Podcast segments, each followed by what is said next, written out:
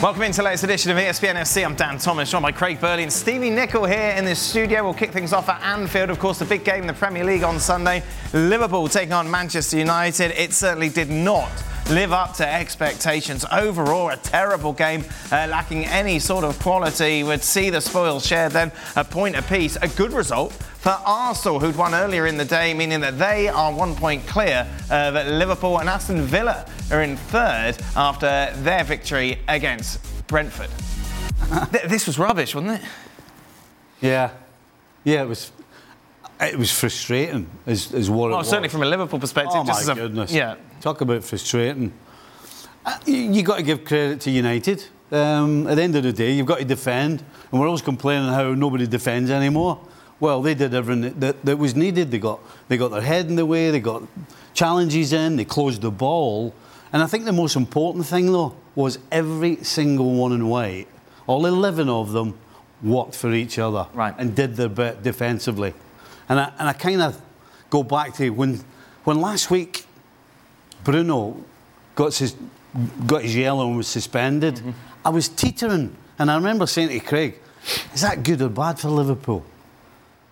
And of course, I guess at the time we thought, well, it's bad for Man United. But in the end, when I think about the, the performance from Manchester United today, it was probably the best thing that happened to them. Because every man, Jack, one of them, did the job defensively. And I, I don't believe you can say that Bruno Fernandes would have defended better than either McTominay, McNew, uh, or Amrabat, because one of them wouldn't have played if he had been available. Do you say McNew? Magoo. Magoo. I know. It's because it's Scottish. But didn't he? But oh, listen to Dalot. Mm? listen to Dalot. oh, oh, oh, I'm sorry. Oh, yeah. I just, I just, if we're picking up on names, I just I'm just. Well, you just put a muck in there. He turned him Scottish. You've got to give that young boy a lot of credit, though. Most definitely. He looked good, didn't he? He's played well coming in and he's, he's got very little experience. I thought this was a big credit to Man United. They come in, they came into Anfield in disarray with injuries, players missing, out of form, bickering, all the things that you don't want. And Stevie's right. You know, the fact that they had their main playmaker out gave them a bit more solidity. And McTominay did a, a job getting between the middle of the park and, and supporting Højlund up front. And I thought the back four uh, defended the penalty box really, really well. But Liverpool were poor the first 15 minutes, you, 10 minutes, you're like, right, this is it. This is, they're, they're on top here. There's corner kick, there's a wave after wave, and you thought. But then United were able to sort of weather that. And then it sort of went a little flat. And if you think back to the game at Palace, Stevie, recently, uh, was it, I think it was last week, yep. it took till Jordan Ayew was sent off for them to actually create anything. 70 minutes, yeah. and, and they went on to win the game, but it was, it was certainly not convincing. And when you look at that performance today, with all the possession that they had, yeah, United defended deep, but they really ran out of ideas. I yeah. mean, Nunez, Nunez is going. There's a lot to like about him, but he's got the Alvaro Moratas about him. He's, he's, he's understanding of when to be on the shoulder and playing the offside. He gets caught offside a lot, mm. an awful lot. And add that to his lack of prowess as a finisher and consistency, that's a bit of a problem. But I just felt this was Liverpool's game to go and take with the scruff of the neck. But Man United, I thought, bearing in mind where they are at the moment, I thought they did a brilliant job. Just and, and as you said, had the best chance of the game. Unfortunately, Højlund's not got a Premier League goal, yeah. and it shows. He's, he's, he's, he's nervous. He's, he's like rushing it, and when he gets in that key area, and if he doesn't change that, he, he won't score goals on a regular basis. But boy, oh boy, this is a big result for them, for Man United, because everybody thought they were going to get trounced by four or five. What was wrong in the final third today, Stevie? Just very predictable. Nothing out of the ordinary, no imagination. I mean, to, to, to Craig's point, Nunez, I mean, Man United, I think, were about 15 yards from the goal line, and he managed to get himself offside then as well. And I kind of, when I saw that, I thought, oh, it's going to be one of these, certainly for him. But just in general, there was no imagination in the play. Listen, from, from back middle to getting to the, the final third, yeah. I mean, they were completely and totally in, in control. But after that, predictable. You know, we talk about Antony coming on his left. Salah was doing that all day as well. Luis Diaz was trying to drop the shoulder and come inside on your mate Dalot and kept losing the ball. And as Craig said, Nunez, you know, he does prefer it when there is some space in behind, which there wasn't because Man United was so deep. So, look, at the end of the day, when you've had so much of the ball and you get to the final third as many times and as regularly in the 90 minutes as Liverpool did, there's a reason you pay Salah, Nunez, and Diaz the big money, and that's to produce. Mm. And it's okay to say, well, they were deep and they, they had men behind the ball, but you don't get you don't get paid an expectation of winning the Premier League or the Champions League. That sort of excuse doesn't doesn't really get you a pass. You didn't produce when it mattered most, and you have to say that and be honest about it. When you're looking at a couple of games when we could maybe argue or debate that Szoboszlai has been their best player this year, right? And he's had a two or three really quiet games. Mm-hmm. He was poor, he, not poor, he was quiet at Crystal Palace. And even today, his passing and was just a little bit off, and the timing of his passing, his runs, and, and I think when that's happening, uh, that put it one way, I don't, I don't look at that Liverpool midfield three. Certainly not this three, and I know it's not the best three. I don't think this is going to carry them to the title. I mean, I know they've got players to come back in, but that, that three in particular, as a, as, as a three ball in there, I, I, don't think that's going to work for them. You, when I've asked you in the past who is more likely to catch City, you said Liverpool over Arsenal. Does this sort of performance change that? Well, yeah, because they're going to be coming up against, on a regular basis, defences that, that will try and do what United do and, and you have to be able to break them down. And they've shown in this game that they couldn't do it. But again, I'll go back to my main point, where I think Liverpool's biggest problem will be, is defensively they give up opportunities. You know, to have. I mean, I think the stats said Liverpool had 70% of the ball. It felt like 80 or 90. But the fact is, if Højlund has got some composure mm. and figures it out, Man United take three points from this game. And that's, again, that's just the honest truth. So, so the fact that they couldn't break them down, the fact that they are still giving opportunities away, means that for me, probably Arsenal edge Liverpool and City. I tell you what, though, give them a lot of stick and a few of these players, and I think deservedly the United players that is. He annoys the hell out of me, Antony, and one or two others with their attitude and their, their sort of the way they swan around. He's Mr. But nice these But days. I tell you what, Fair play to him, though. He's, he could not. Any of those guys, Garnacho, who's a youngster, he's going to work hard. All these guys are, even Antony working back. All right, final third going forward in the second half. I think he picked the wrong ball a couple of times, like Stevie said. Right. Otherwise, Liverpool could have been in more trouble. But he, he worked hard for the team. He got back. He made tackles. He had good shape about him. All those things we were not seeing. Some of these guys were swanning around, and if we're, if we're thinking about the stories that floated around and were floating around about about Ten Hag's lost the dressing room. He certainly hadn't lost that 11 today. Mm. But he had two centre halves who are, I think John Champion in commentary said, I think 199 caps between them. He had two centre halves that know how to defend. Yeah. Not going to run away from anybody. And if you're going to try and play a high line, then Jonny Evans is screwed. But they were never going to play that game at Anfield. They were going to sit in the edge of the box and Varane, who has been out the team for whatever reason, I can't answer that question.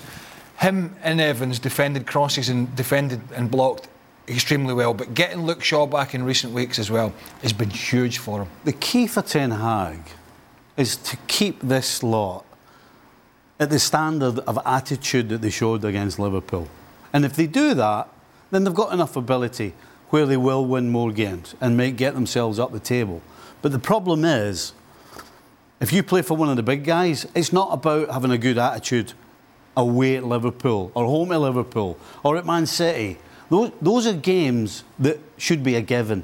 Because mm. if you if you're not up it's for a game like Bournemouth. that, it's it's home or away against Bournemouth or Brighton or Crystal Palace or whoever it is. That's when you have to show that type of attitude. Because if you do that, because you have the extra talent, that will get you points. That's what he's got to do now. Take this into the next lot of games. But I, I also, Stevie, I just don't think it's what attitude's a big thing, right? Mm. But I also think one of the problems this current crop of United players has is when they do open up against even mediocre teams, they're getting caught. Yeah, they're getting played around. Now today, it was slightly easier because nobody was expecting them to go to Anfield and go to toe, toe for toe. So that pressure was gone. They knew that they could go there, play a defensive game, and were not going to be criticised for doing so. They can't do that against the majority in the Premier League. And when they have opened themselves up uh, and, and tried to boss games, they've been caught out. So we'll see how he goes forward with that. But it's, it's a big day for Ten Hag because 7 0 last time out, 4 Yep. 0 the time before. This could have been messy for him. He- he- if he said he wasn't worried about it all weekend, he was lying. Any sympathy for Dalot, Stevie, for those quick yellow cards that he got? Come on. Well, actually, As soon as you do it, as soon as you do it the first time, he was right. It was a United throw. But then there's the first booking, Stevie. And then he goes again for the same there's, no sympathy for the second one. Yeah, I, I get the first one. Yeah. Get the first one. You've run your guts out the whole game. It comes you're off, watch, you're watch. nearly the finishing line is right. The finishing line is right there, and then you get a call like that. So, okay, I, I- I'll let you off with the first one. The second one is just not on. That's just no, no. See, in the, in the old days, you could you could have done, that, and the referee would went, "Cool your jets, old Yeah, chap." yeah, exactly. But they're, they're trying to get, the, you know, the managers are getting booked. Yes. And the players kicking the ball away. We saw we saw Nunez. In fact, Salah kicked the ball away uh, at one point during the game, got away with it. I don't think Michael Oliver saw it. But any sort of dissent, the new directives are. You, you- you're getting a yellow card. If you're showing dissent to the referee or you're asking players to be booked, it's quite simple. So, so he's got no complaints. So Liverpool missing out on the opportunity to go back to the top of the table as the number one spot is now occupied by Arsenal after their 2-1 victory against Brighton. It was a frustrating first half for Arteta's side, but they made the breakthrough here. Gabriel Jesus, eight minutes after break, 1-0. Yeah, and actually the the, the corner came from a, a position that Odegaard, in my opinion, should have scored, but they got the corner out it, and Jesus heads it home. And Kai Havertz, a little bit of confidence here. Yeah, I think since he came off the bench and got got the winner against Brentford, he's been back in the side and he's looking a little bit better, and the crowd are not getting on his back, and and good for him. He's he's certainly looking a little bit more confident because he looked he looked a little shell shocked after the last few weeks. So Arsenal 2, Brighton nil. Exactly what you want. No problems, no fuss, three points. Thank you very much. Well, there was a little bit of fuss for qu- for quite for, quite a period, but but what I would say is uh, I haven't seen anybody, uh, I haven't seen any team in the Premier League that have not allowed Brighton, and we saw the stats there at the end, 50-50 Yeah, that possess- doesn't- possession, that but that doesn't doesn't, tell the story. certainly not, and certainly not for the first hour. I've not seen any Premier League team that have denied Brighton possession or territory as well as Arsenal. They couldn't get out, hmm. right? And now they're one of the best teams at playing out under under De Zerbi. They normally boss possession. They normally create chances. Arsenal, I saw them do it against I think Wolves at home, who are obviously not as good as Brighton. They just smothered them in their own half. They play such a high line. They shut it down. James Milner played left back, which was a felt a bit sorry for him because they were Saka, yeah. Saka and one on one.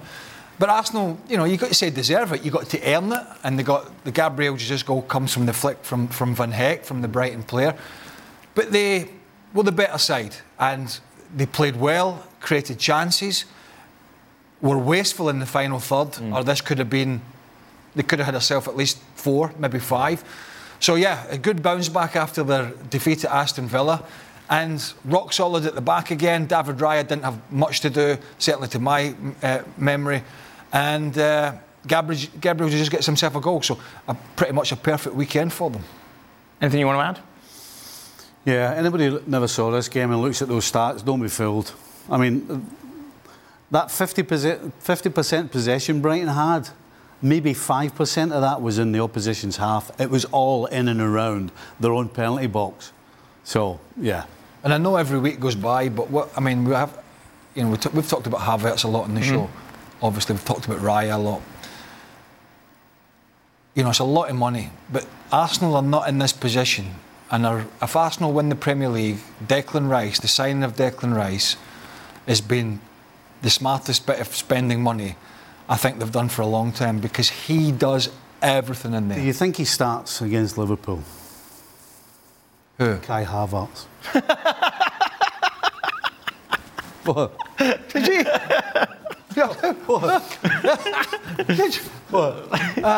I, was, I actually wasn't listening entirely. Clearly. I was thinking about that. Is that what you said? Declan Rice. no, yeah, I, well, I was talking about Declan Rice. Beg your pardon. Who does? I thought you were going to. I was thinking. Oh, no, I was thinking about Havertz. I'm like, well, I was talking about Declan Rice, and you said, "Do you think he starts against Liverpool?" Uh-huh. Do I think Havertz starts? Yeah. Uh, also today, we saw Aston Villa put in a, a professional performance once again, coming from behind to beat Brentford by two goals to one. They didn't get it all their own way. No. you got a bit lucky, Dan. Okay, all right, let's take you through exactly what happened. What a finish this is. Yeah, fantastic. The biggest thing about this is there's absolutely no backlift. It's a good first touch, but look at that. Oh. Just goalkeeper has no chance to react. This then changed the game. I mean, yeah, yeah. Right decision. Obviously, yellow given initially. VAR would check, upgrade it to a red. Oh, Game got nasty after this. oh. Yep, absolutely. And look, uh, you know that's why VAR's here. Referee didn't quite see it at full speed and goes as a little trot. As a look at the monitor, not a difficult decision. 13 minutes to go. Villa get themselves into the game here. Moreno. Yeah, a nice little ball to the far post. Nobody knows Moreno's there. He actually does well. He comes in from a wide area. And this just sets them up for that late late burst. Five minutes to go. Ollie Watkins with the goal. Great little flick on. Watkins, former Brentford player. And as I said, it is all it all got really messy at the end of the game. Yeah, it all This is started. brilliant. Go on, Craig. You get Leon Bailey almost scores the greatest, one of the greatest ever own goals. Maupay, Keep thinking that's going to go in. Maupay, hits, Maupay, he goes down like a sack of potatoes, right? A big goalie. What's this? This is look at Leon Bailey. Look, like what's it? what an own goal that'd have been. Now the big goal, Martinez was never far from a bit of controversy. Yeah, he loves it. This is where it started.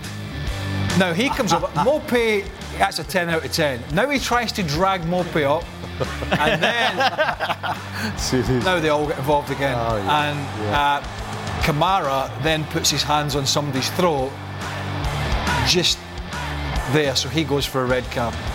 All because a goalie got involved. There you go. There you go. There's the hand in the throat. Yeah. Emi Martinez stirring it all up. But it's another victory for Unai Emery's team.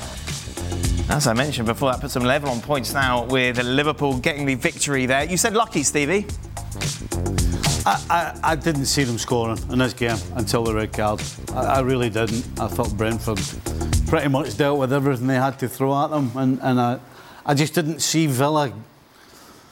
Listen, I, I thought because there would obviously be some sort of charge towards the end because they're in a position because they're, they're strong.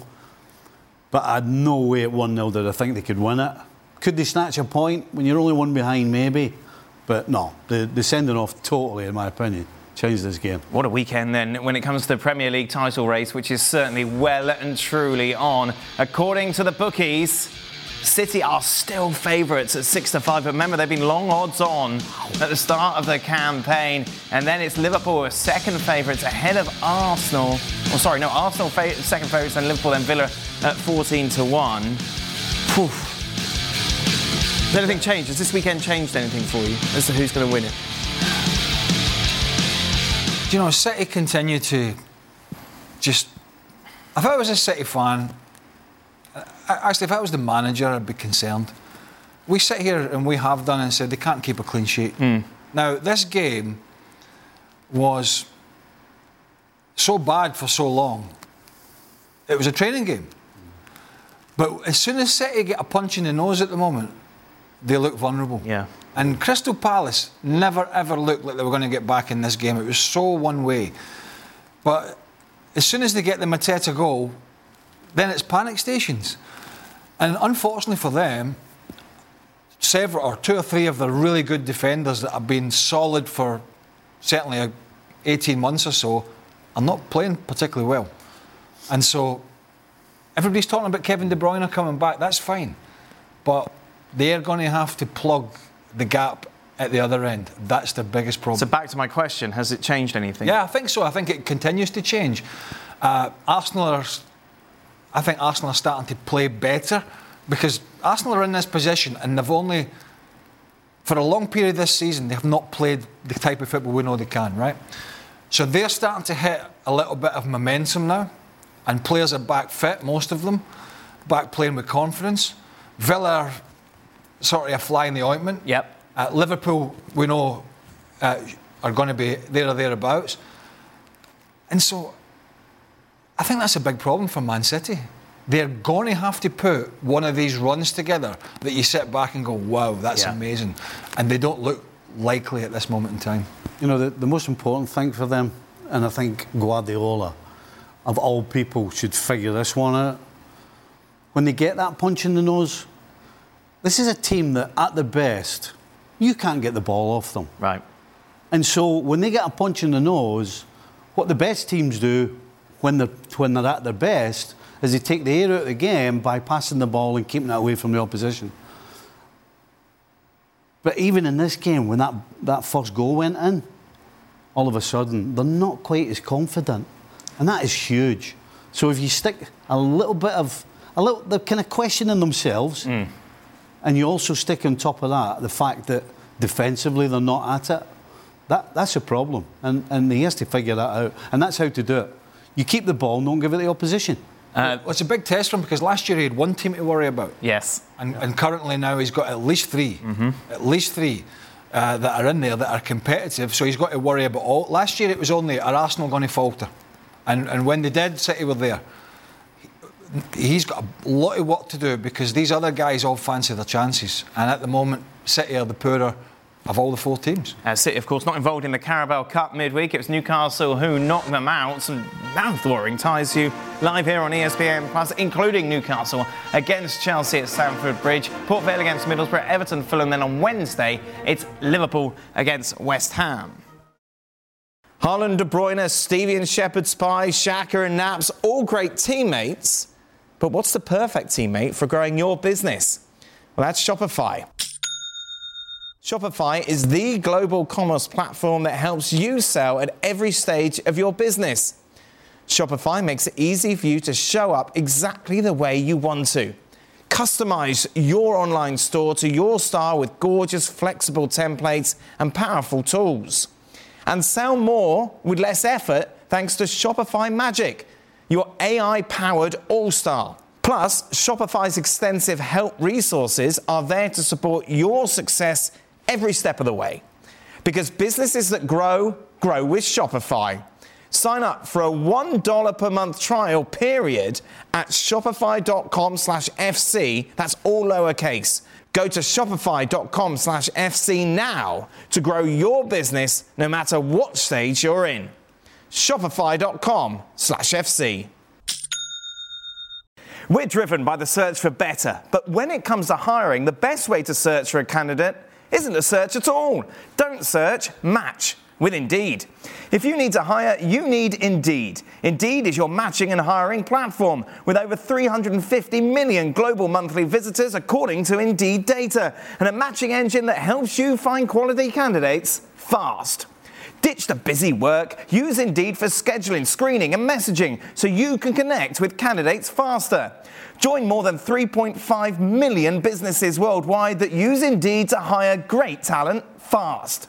And listeners of this show will get a $75 sponsored job credit to get your jobs more visibility at Indeed.com slash FC. Just go to Indeed.com slash FC right now and support our show by saying you heard about Indeed on the podcast. Indeed.com slash FC, terms and conditions apply. Need to hire? You need Indeed.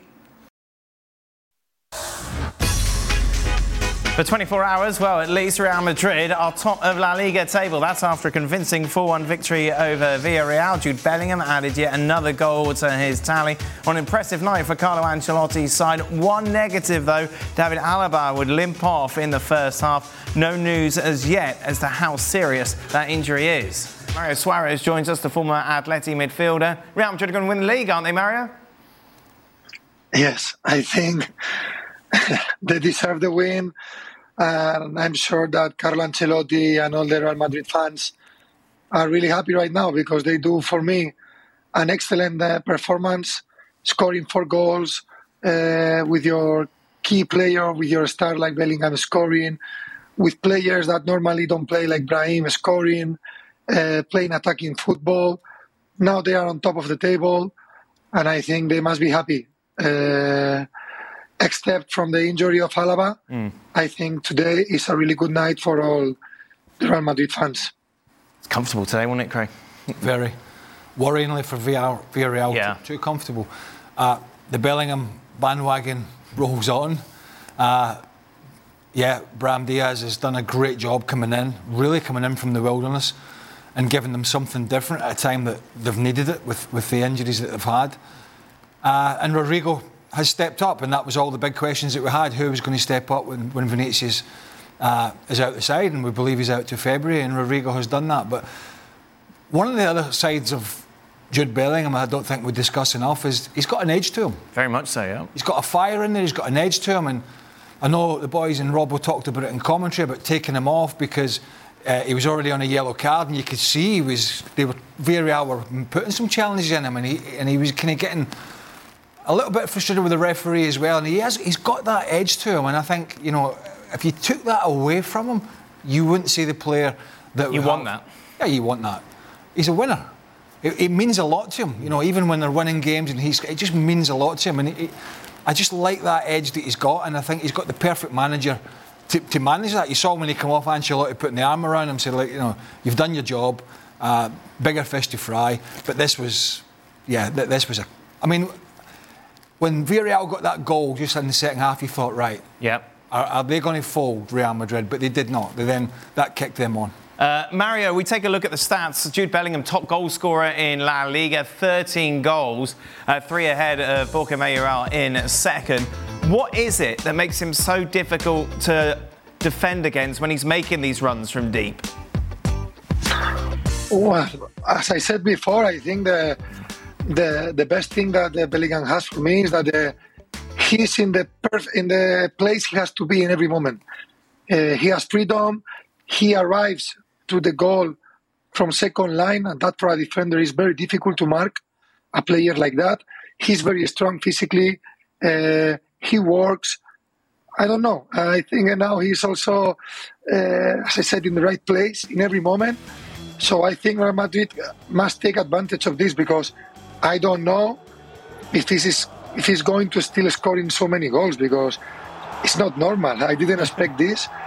But at the moment, it's true that it's incredible, and I think uh, he's the best player in Europe right now. Maybe. He always I'm not have, wrong. Always seems to have space, Steve. Well, he's if, if you notice, every time he gets on the end of something in the box, he's moving forward, which is again why he's hard to pick up because he's not he's not got there already. He's not standing waiting.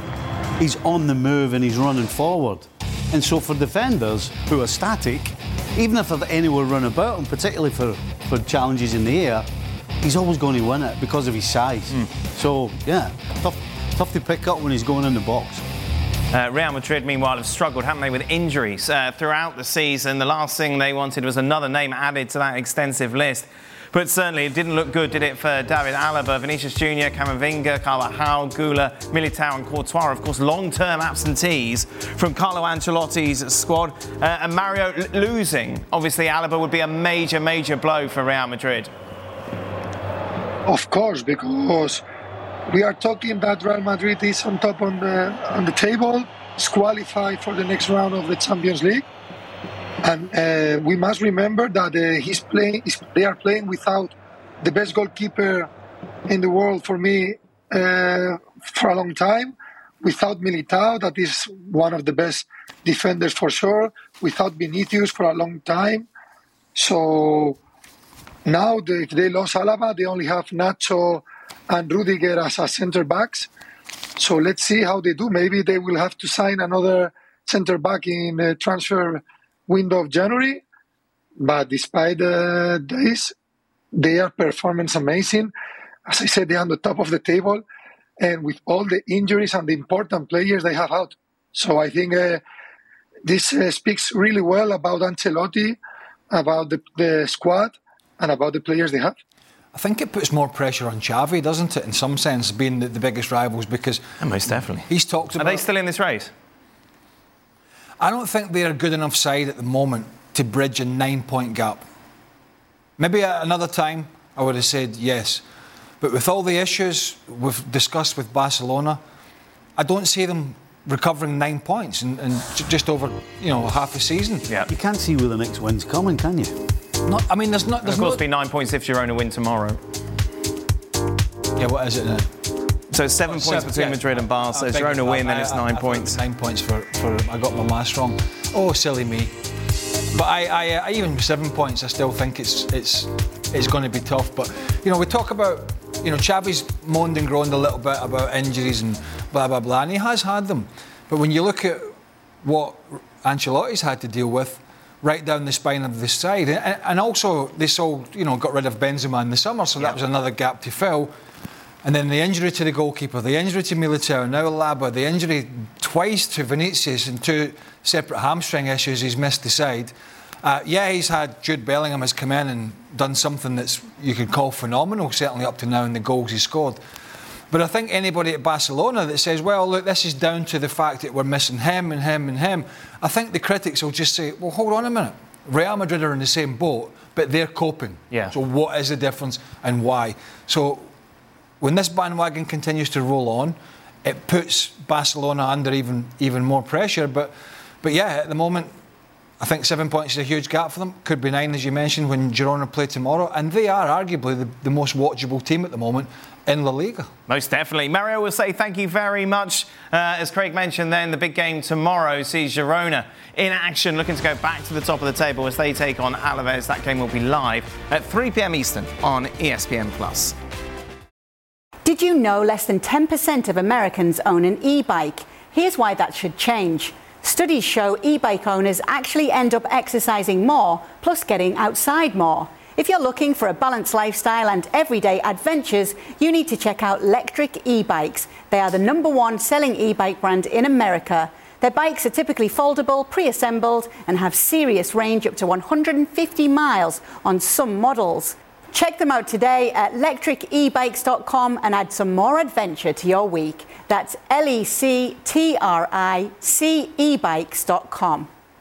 Hi, it's Mike Greenberg letting you know ESPN Bet is ready to take you through all the biggest sports moments this spring. The official sportsbook of E ESPN has exclusive offers and markets from Scott Van Pelt, Stephen A. Smith, and me, plus many more. From the playoff intensity to finally getting out to the ballpark, there's no better time for sports fans. Sign up today. New users get a bet reset up to $1,000 in bonus bets if your first bet doesn't win. Download ESPN Bet today. What a play! Must be 21 plus and present in select states. Gambling problem? Call 1 800 Gambler. Terms and conditions apply. See app for details. Bayer Leverkusen remain top of the Bundesliga table after a 3 0 victory against Frankfurt. Meanwhile, Bayern bounced back after their defeat against Frankfurt last weekend to beat Stuttgart 3 0. Let's get some reaction from that game. Archie Rhind-Tutt caught up with Thomas Tuchel. But first, Harry Kane.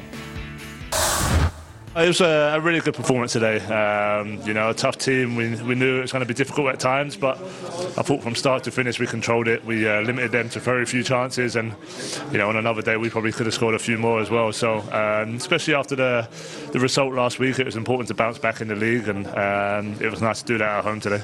Is five hours a long time without a goal for you this season? Yeah, it, felt, it, it feels like forever to be honest. We had the, the two Champions League, we had the league, and then we had the game cancelled. So it's been uh, it feels like it's been ages since I scored, but uh, that's part of football. I said it last week. You know, sometimes the ball drops you, sometimes it doesn't, and uh, it was nice to obviously get back on the score sheet today. Thomas, given what happened in Frankfurt last week, Yeah. I can't think of a single clear opportunity that your team conceded both against Manchester United and today. Yes. What a response. What the response was needed. I mean, we did a ridiculous amount of individual mistake of critical ball losses in Frankfurt. Uh, the reaction after the ball losses was uh, by far not on our level. That is, and, and not on the level that is needed, in in terms of um, hard work, in terms of um, helping each other out if if uh, if mistakes happen. So we needed to step up. We did in Old Trafford, and we did today. Um, we had um, a bit of difficult preparation because some players were out, then they were last minute in, some were in and last minute out, and so we played. A, a, we decided in the end to play a, a clear-cut 4-4-2 um, defensively, which was maybe not the best tactical shape against Stuttgart, but we compensated with uh, teamwork with uh, effort and we made it lively and this is by anyway uh, the most important. We played very serious. We, we, we put in a lot of effort and hard work. And as you said we, we managed to, to not allow any chances So then Bayern Leverkusen remain top of the table. They are four points clear of Bayern Munich, although, of course, the defending champions do have a game in hand. For more on what we saw today in the Bundesliga, Archie Rhind-Tutt joins us now. Oh, he's still got it on. Oh, he's still with his Christmas shirt still, on. Lovely, Archie. Beautiful. It was only an hour ago. Very, very festive. What am I meant to do? uh, Archie, what would you like to say about this Bayern game? Bayern were very good. And I'm surprised actually at how well they've responded to that Frankfurt defeat last weekend. And that fact that they were so solid, despite the fact that Leon Goretzka and Alexander Pavlovich, sorry, Leon Goretzka and Joshua Kimmich both fell out of this game, fell out, dropped out of this game late on with the flu. And in comes 19 year old Alexander Pavlovich making his first start for Bayern. You wouldn't have known it. Seamless to the point now where you're thinking Joshua Kimmich hasn't played in Bayern's two best performances this season. Away at Borussia Dortmund, where they won 4 0, and then at home today against Stuttgart. Stuttgart, a team who've created chances against everybody in the Bundesliga this season, regardless of what resources. So I think for Thomas Tuchel to have a level of calmness in that game as well, from the way that they were just ruthless when they did get their chances for the most part. Uh, very impressive uh, that Harry Kane is able to quiet any waters as well by ending that little goal crisis that he'd had. Uh, it helps, but very impressive from Bayern and throwing up questions now as to, well, should Joshua Kimmich be fit to face Wolfsburg during the week? Should he regain his place? Because Pavlovic and Guerreiro did so well in the centre today. Uh, we've been waxing lyrical about Jude Bellingham almost running out of superlatives. The same could be said for Harry Kane. 24 goals in 21 matches, Archie. Yeah, it's it's it's of course sensational, and and sometimes you do think, how hard can it be to mark him, right? When when you see him free at a set piece, there's a part of you wondering, well, how, has this been allowed to happen? Surely there should just be two people on him at all times. But the, the thing about it is that it's not just the numbers, it's his all round play as well. Uh, he's, he's, he's a keen golfer and he does have a lot of tools uh, in his uh, in his bag as well. That shows I don't watch golf, doesn't it? But the, the way that he's got so many different just skills to his game for the way that he's able to play these crossfield balls, for example, and switch the play so effectively. Uh, there's yeah, I, there's just so many elements that are impressive to him. Goal scoring is, of course, the most important one. And yeah, I, I think uh, he could, he could be. I, I, I, thought at the start of the season it was fanciful that he'd be after Robert Lewandowski's record, but the way he's going, I, I think it would be a surprise almost if he didn't break it, such as the form he's in. So yeah, he's he's settled better than anybody could have maybe expected at Bayern. Like, sure, he came for big, big money, but he has justified that price tag. Mm. That would really make Lewandowski's season, wouldn't it? Harry Kane, if Kane nicks his uh, Harry goal scoring record. Nicks his great record, and he's having a bit of a torrid at Barcelona. But yeah. look, I, you know, it's no surprise clearly that Kane is scoring goals uh, at Bayern. You know, a team with better players uh, than Tottenham. Uh, so better service, better support network. Always difficult though to go into a, new club. I think the amount he's scoring is maybe a little surprise. Uh, but nah, no surprise certainly that he's in the right place at the right time. And when it gets to the real crunch, the game in hand, you're chasing Leverkusen down in the Champions League, that's when I think you're really going to uh, find out about Harry Kane because he's a guy for the big occasions. Yep. And that's one of the reasons that Bayern spent a club record amount, amount of money on him. Uh, Bayer Leverkusen, though, remain top of the table. You take a look at the Xabi Alonso effect. This it's quite incredible, isn't it? 24 games, 21 victories, three draws. How much credit should Alonso get, Archie? Lots, lots and lots and lots. There isn't enough that you can give him because this is a club which has always had a problem with converting its potential into something meaningful. The nickname Neverkusen uh, has stuck with them for a very long time, going back to 2002 when they famously came second in the Bundesliga, the DFB Cup, and the Champions League. But there is now growing belief amongst neutrals that Leverkusen could do it this season. And the way that the new signings of Grimaldo, Xhaka, Boniface, Hofmann have all just slotted straight into the team, I think there is a Xabi Alonso effect in terms of the authority that he has over a group of players who will probably have grown up watching him. And when you're getting that advice from him on the training ground, and also, as we're told, Xabi Alonso is still very much one of the best players for them in training. I, I think it makes a difference when somebody is able to actually show that they are as good as their words as well. And it's a very unique and fortunate spot that Leverkusen are in. And the only question mark over them will be how are they going to cope when they lose players to go to AFCON? Mm. And indeed, how will Bayern cope when one or two goes to AFCON, but also uh, to the Asia Cup in the new year?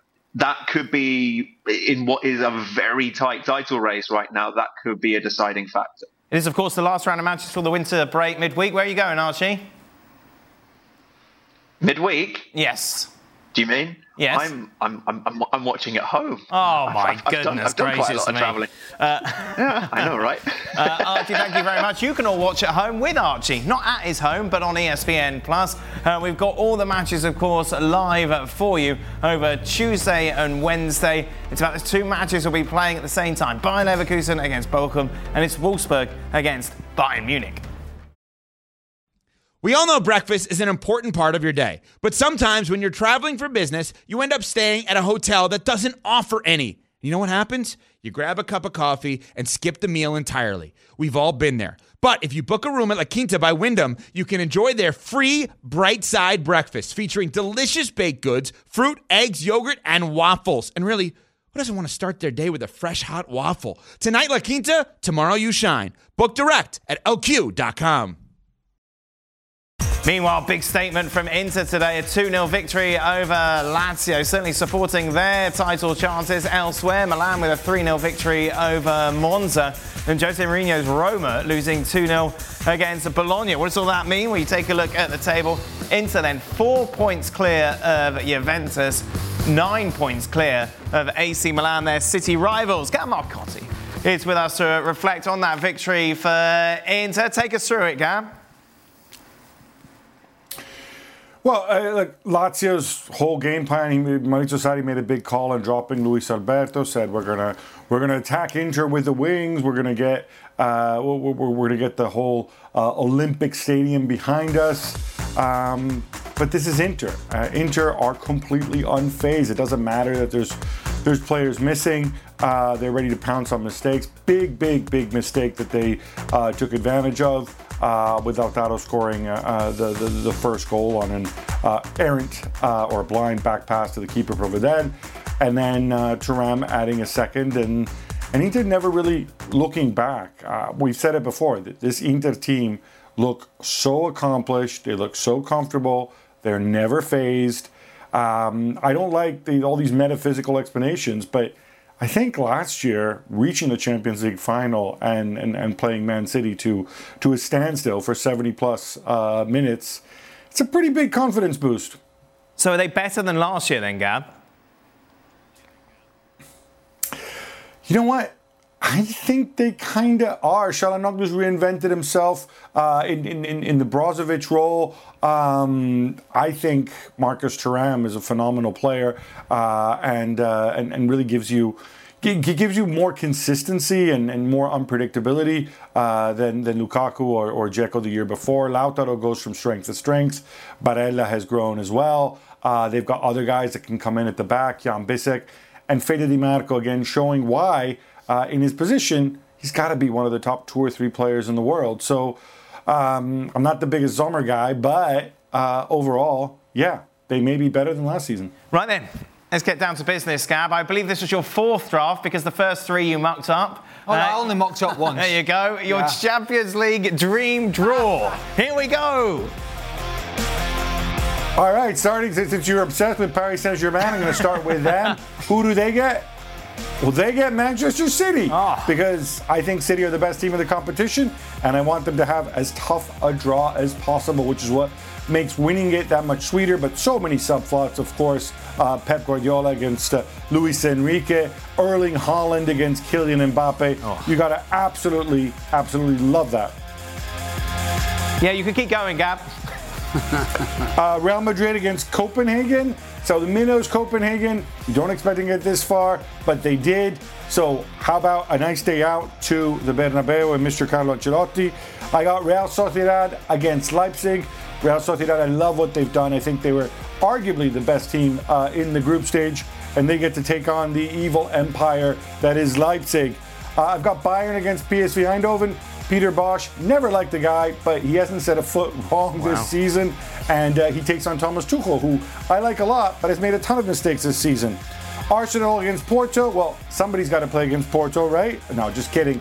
Uh, Sergio Conceição, I think he's turned things around. I love the idea of of, uh, uh, of, of- of Pepe still being out there, still scoring goals, and seeing how he comes up, up against Gabriel Jesus. Barcelona against Lazio. I think Xavi needs a pick me up, and I think Lazio are just the team to give it to him. Atletico Madrid against Napoli, fathers and sons. Gio Simeone taking on his dad, El Cholo Simeone. How about that? Yep. And Dortmund against Inter. I would have said until very recently, this is a clash. This is a clash of the two teams that always break your heart, that always underachieve, that always screw things up. Inter, no mas. They're not that anymore, and uh, they'll have quite a test against uh, Borussia Dortmund, who, of course, turned it around well in the Champions League, but are still blowing hot and cold, mostly cold, in the Bundesliga. And we'll, of course, be discussing the Very draw similar to mine, that. in length on Monday. Yeah, I think Gab's given given that a little bit more thought. Well, that's a surprise. How many I- seconds I- have you it was- dedicated? it was.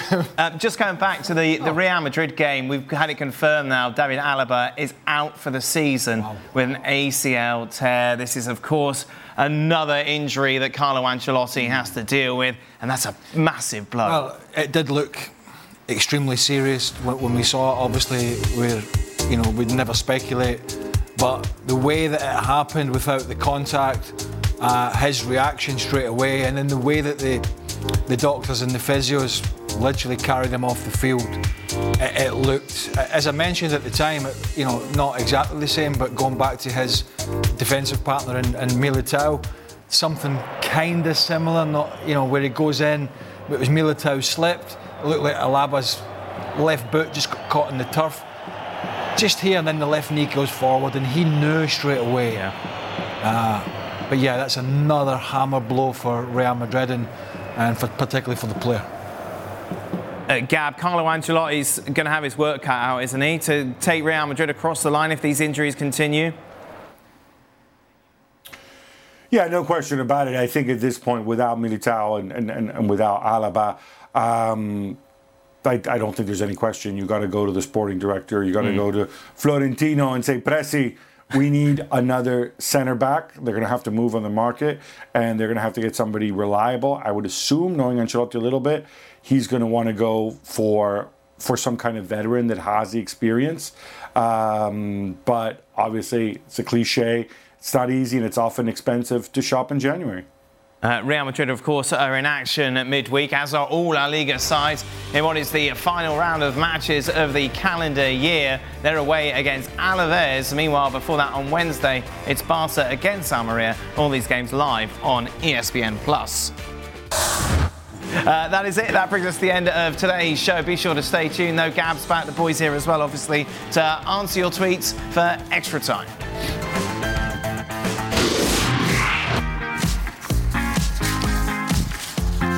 Welcome in then to the latest edition of Extra Time. So many papers, so You know, many. I, I've noticed, like, you, particularly on a weekend, you get yourself in a right. Well, it's because they come in while I'm doing the show. So not only am I trying to host the show and carry everything else, trying to sort out my papers as well. Oh, And I was like, you but what a go. There great you go. job I do. There you. I know. How are you, Gav? How's your weekend been? Uh, it was lovely. Oh, good. Lovely weekend here, and no no shopping yet. Went to went to Chelsea against Sheffield United yesterday, which Oh. was an absolute stinker. Yeah. Um, but got to see Christopher Nkunku pretending to warm up. Oh, that's nice. I imagine you're in a corporate box, aren't you, Gab? You don't sit with the riffraff. I, I I went undercover amidst the people. Wow. Okay, look at that. You think Gab Marcotti, you think man of the people. Wait a minute, Manchester United didn't lose, oh, Craig. went under a cover. Right, Stevie. Uh, wait a minute, Manchester United didn't lose. Craig, what are you doing here? Oh. Lots of nice things I came Manchester into- United. yeah, in the it's your show. fault. Came in to praise them. Yeah. Did a very good job today. Excellent job. So yeah. Uh, Gab, should the FA do what's right and revoke the yellow on Dalot? Why? I don't know. I mean, I, I just I just want to clearly understand this, right? Is it is the, is the, does it say in the law of the games in in the laws of the game that uh, if you get booked for dissent, oh look, I've already been booked, so I can go and shout whatever I want at the referee. Now we haven't had the referee's report. I want to see what PGMOL says, but just because you get booked once, right? You, you made you made the made the show of with his arms and stuff. Presumably he said something as well. If he also said something after he'd been booked, I think the referee's within his rights to to go and give him a yellow one. And you know, it sucks when you're the first guy that it happens to. But I'll tell you what, like we see this all the time. Players getting booked for dissent or whatever, and saying it's a license because he's not going to dare show me a yellow, another yellow straight away. Well, now it's happened. He made the same action twice. Right. With the, you know, basically the, the Yes. hand.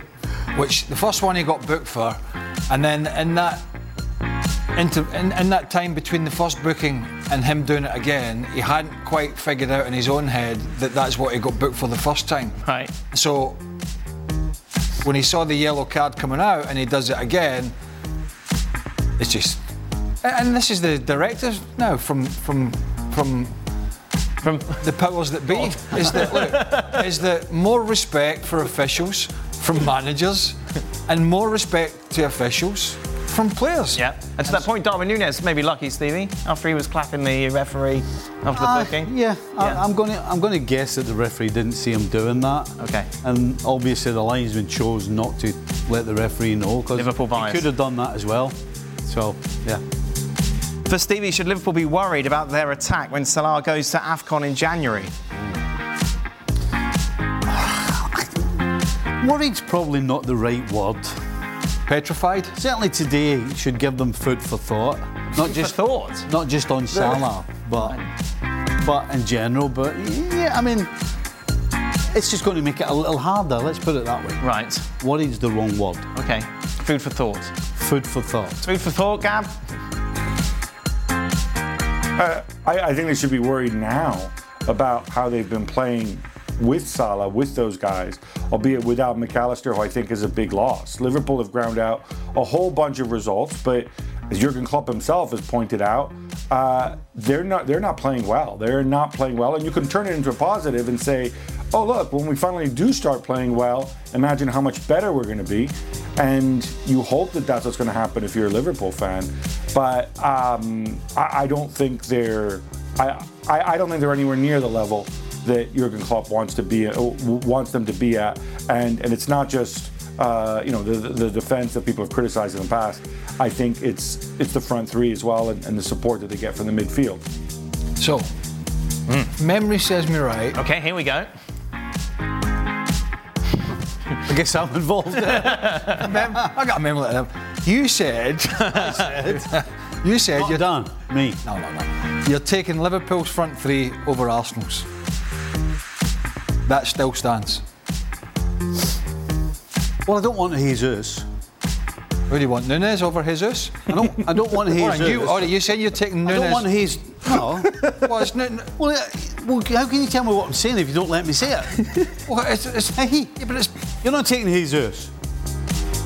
It, it comes as a package. You're not taking Jesus. It's a who's package. playing? Who's playing up front? You, you, you, and you're, you're playing can have Salah, Eddie. and I'm going to put Saka on the left. Oh, Sa- you're playing Salah through the middle. No, Who's playing striker? I'm playing Nunez in, in front of Jesus. Hold on a minute, Dan. Well, I, I, I would, I'll tell you what, I would rather play against Jesus any day of the week. But Nunez than can't Nunez, score. Than Nunez. Well, don't ask me the question then. You ask me, you ask me who am I picking, and I've told you. Saka on the left, Salah on the right, Nunez through the pipe. what if they came, for, it came as a package? What are you talking about? The game as a package. So you have to have the Arsenal front three or the Liverpool front three? You've muddied the waters here. No, not. No, not uh, him. Me. Hey, well, you asked me a question and I give you the answer to it. Nunez over Look, Jesus. let, us be quite honest here, right?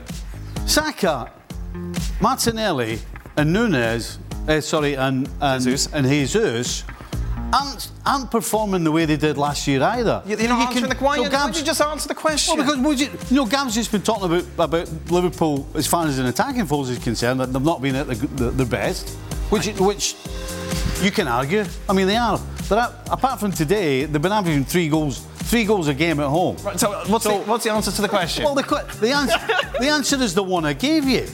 no, but you can't. No. You can't. I'm, I can do what I want. I'm picking it. no. I'm, ta- I'm, I'm taking Liverpool. You, li- oh, there it is. We got there in I'm the taking. Liverpool. You're taking Liverpool's front three. Well, as I've just told you, the Liverpool's front three have, at home have, have averaged three goals a game, Right. Which is more than Arsenal. Okay. So the, is that what you want? about Why are you getting so angry about it? Well, Because because you just said that at the start because, and left. because what he does is Oh, what he, do, what he does is he does it all the time. time. I haven't even got involved in this. I he knew was the that. one who started it. As per usual, he changes the goalpost midway through the game. He does it all the time. This has got nothing He's to an do with me. expert- He's an expert at ch- moving the goalposts in the middle of the game. I knew that would get him going. It, yeah, it did. For all, is Harry Kane that good, or does he just look like that playing in a lower level league? Oh, it's good. Get out of here. Holy smoke. Oh, mm. come on. Listen, the guy's been doing it for years in the Premier League and a side that has, has, has not been the strongest. And he's done it for England. Yeah. Uh, many, many. That's just. No, no, that's, that's just crazy. Uh, Gab? All right, hey, let, let me turn it around. Is Erling Haaland that good, or does he just look that good playing in a lower level league? Oh. Uh, I'm channeling my inner Derek Rae here. There you go. Look, hey, obviously, if if you move to a dominant team and you're a good center forward, um, and people create lots of chances for you, you will score a ton of goals regardless where you are, and that's what Harry Kane did, and, and that's what Erling Haaland did. What would you have? I didn't answer. I didn't answer the question, Gab. Would you have that Arsenal Hey, midfield why didn't you ask Havertz? Gab to answer the question? What? Ask him to answer. He never answered the question. All he told you was, Well, I think he did. Is he Harry didn't. Kane that good? What, what, no, he never. well, I think he did. No, he didn't. Harry Kane is that good. he scored a ton of goals in the Premier League. Now he's scoring a ton of goals over there. Sorry? I don't know what you're getting angry for. Shouting at the clouds. With Kane and Bellingham scoring an outrageous amount of goals thus far, how do you perceive the two linking up for England, Gab? Well, Jude Bellingham moving to an inferior league. I'm just kidding. um, I think. I, I think it's a really good question because obviously Bellingham is asked is tasked to play uh, in a different role. So do you try to replicate the Bellingham um, the, the Bellingham role with England, um, bearing in mind that England do have a genuine high-end center forward who plays through the middle, uh, albeit a guy that you can do a lot of different things with, um, and Real Madrid do not. Uh, I, I think if they're playing for a club team, if they're playing together, it would be fascinating because you know you could see Kane dropping off, Bellingham going forward, whatever else. I think with England, given that it's our Gareth who's in charge, I would imagine he'll be more uh, conservative and keep playing Bellingham where he's played him thus far, a little bit, a little bit further back, more as a midfielder, and uh, and you know leave sort of Kane to kind of get his service from uh, from England's wingers, who also happen to be very good. Clearly, Arsenal need to finish more of our chances, but we're at a plus 20 goal differential with only Liverpool bettering us by one goal. Is this really an issue, or does it just feel like an issue? Uh, I, I think having, I think part of that is was, uh, you know, they missed uh, Jesus Martinelli, particularly Jesus with with injury for, for a sustained period. Uh, so they haven't had a lot of consistency. But yeah, they, I mean, today's game was perfect example, really, of, of being wasteful with with a lot of good play, uh, uh, extra pass, extra touch. You know, trying to maybe walk it in rather than taking the strike. And I think if they are going to win the league, they, they will have to be uh, more clinical in that in that area. But you know, keeping keeping those guys fit with the likes of Trossard and Nketiah and maybe Smith Rowe and others that can come in and possibly contribute. I think they have to have an element of goals from the middle of the park as well. I don't think there's a doubt about that. And uh, very few teams will win the league just with their striker carrying them all the way. So Arsenal are going to have to get some goals from other areas in the side. I, I think we've got to remember that last year we weren't expecting Martinelli and Saka and Odegaard to score as many goals as they did. But now that they've done it, we're kind of expecting them to get close. And and as the question asks you, does it feel like it? It does feel like it, although it's not quite as big an issue as it as it could be. Gab, is Mourinho done? It's so confusing in Rome right now. What is going on with this team? Uh, what happened to Renato Sanches? He came on at half time, then was sub 20 minutes later. Uh, 18 minutes later, Renato Sanches was absolutely terrible in those in those 18 minutes, um, and like he's been bad all season long. Jose Mourinho came out afterwards and says he apologized to Renato Sanches for sending him on and then taking him off after just 18 minutes. He said, "I made a mistake. It's not fair to him. I'm sorry, Renato." Blah blah blah. Uh, I know how humiliating it is for a player, and it's something I've only had to do three or four times in my career, yada, yada, yada. So we're all talking about that, not talking about the fact that, you know, Roma have slipped down to sixth place now, I believe, and that little Bologna with their team of no names and Zirkzee and Ferguson's um, beat them and are up to fourth in the table. As far as Mourinho's future is concerned, his contract is up uh, at the end of the season. Look, the Friedkins, the Roma's owners, have spent a ton of money uh, between wages and, and transfer fees under Mourinho. They got for that they got a manager capable of reaching the Europa League final and of course winning the, the Europa Conference League and managers who's adored by the fans, but the reality is not always the easiest to deal with. So Mourinho now has kind of upped the ante. He said, if if I'm not here next year, it's not going to be down to me. It's going to be down to them. So if I were the Friedkins, I'd be tempted to call his bluff and say, hey, Jose, here's a contract. I'm not going to put any stipulations in there about how much money I'm going to spend. Uh, in terms of your salary, you just write the number down that you think you're worth, and uh, let's take it from there. Um, but yeah, no, I, I think unless somebody better comes along, I think Mourinho would want to stay. I think the fans are still very much on board with him. You know, the question is, there is somebody who is writing all those checks, and Roma can only sustain losses for so long. Stevie, did you, tell me the story of when you subbed someone off after bringing them on and you regretted it straight away? I can't remember. I didn't. I didn't regret it, but I felt bad. Right. We were playing in not Colorado. Um, where did Nedum used to play? Salt Lake. Uh, Salt Lake. We were playing in Salt Lake, and we were two-one up with. Going to say 15 minutes to go, maybe maybe even 20 at a stretch. Right. And I put a player on, and I said to him, right, we're just going to try and hold on what we've got. Do not get ahead of the ball, which basically means wherever the ball is, you need to be at the worst in line with it or behind it. Okay. Because I want you to be defended. And so for the next, I'm going to say 15 minutes, he proceeded to be nothing but ahead of the ball, was out of position. They were coming down the side. I put him on for fun. And I'm sitting there with Paul and I'm going, I'm going to have to take him off. And Paul's going, You can't do that. I went, I said, Look, if we if we leave it the way it is, they're going to score. Right. They've already had two or three opportunities, and I'm not going to make the decision because of why. So that I'm not nice to the guy. I said, no, I, I don't have a choice. I can't let it happen. So I took him off with five minutes to go. Did you win? We did. There we you held go. on. We won two didn't one. you pass that in from? No, but it's a serious question. Absolutely. In that period when he was doing it, did you tell him several times, "Hey, I told you"? What, and he- Absolutely. He, still kept doing it. Well, he, he just he kept nodding his head. And, yeah, hi, yeah, hi, and then of course he go past again. Is it a lost in translation thing? Uh, no. no.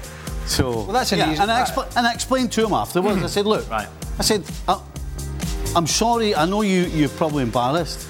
I said, but at the end of the day, and I told the rest of the team, by the way, I didn't. I said, look, I've got an obligation to the team, Yeah. to the owners, to the fans, to everybody, to win a game. And if if me making a decision that means we win the game then regardless of how horrible it looks or how embarrassing it is for anybody, I've got to make that decision. And that's why I made it. Now, not all the, not all the boys in the dressing room agreed with it, because obviously he was friends with them. And he obviously wasn't happy. But, I mean, how, how clear do you want to Did make he play for you again? I can't remember. I don't remember. You might have hurt his feelings. Oh, I mean, hey, you've got to be a big boy. You make mistakes, then you you got to take the consequences, like we all did, right? Final question. Next time someone says we should get rid of VAR, should we just show them Rodrigo's goal from today and then tell them to shut up in Stevie's voice? Right. Rodrigo's goal. Absolutely. Yeah, this VAR had a good weekend, didn't it? I don't think there was any. It was kind of nice. You were just hoping like Liverpool and United wouldn't be a like an official's decision that would. Yeah, there's an interesting. I saw an interesting one from. Uh, I think it was a tweet from from our colleague in Dart today who was getting frustrated that the line's been drawn on the field. Oh yeah, I know. I just I didn't quite get that. I think offside is the easy one, isn't it? You're Yeah. off. I mean, I know the automated one is uh, is, Yeah. is super accurate. Yeah. to down to That the. City one took years yesterday. That was that. City one was was a tight call, but it just seemed to take. Yeah, way, yeah, but way- they're going to have automated VAR uh, offsides in the Premier League next season. Um, I think it's still still up for debate, uh, and, and what kind of automated VAR you, you're going to have. Um, incidentally, on the subject of VAR, in the Empoli game, I think it was the today there was the absolute closest uh, VAR call that I've ever seen. I mean, it literally was like literally hairs on the guy's leg, um, and I think the thing about the nice thing about automated VAR is that nobody's going to argue with it. It's, Yeah. it's kind of like goal line technology, you know, where we just assume, even though the machine has a margin of error, by the way, where we just assume, oh no, look, goal line technology said no, okay, fine. Let's not actually have a discussion about it. And I'm sure there have been goal line technology calls that we're wrong because the machine was wrong because it has a margin of error.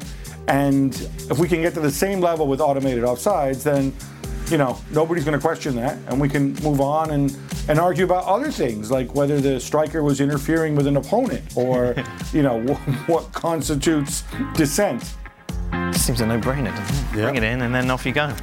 The amount of people that want to go back to the old ways, though, is, is quite scary. Just to just to get the enjoyment back. Yeah, so you can celebrate goals properly. Does anyone? Th- Have you met anybody that thought that what, the one at Newcastle wasn't a sending off yesterday? Uh, one at Newcastle wasn't a sending off. The challenge by Raul Jimenez. yeah, Sebi was not happy with I that. didn't, I didn't think it was a sending off. We've met the person. Did you not, Stevie? No, That's a Jumps send. into initially. Well, I thought I thought he had.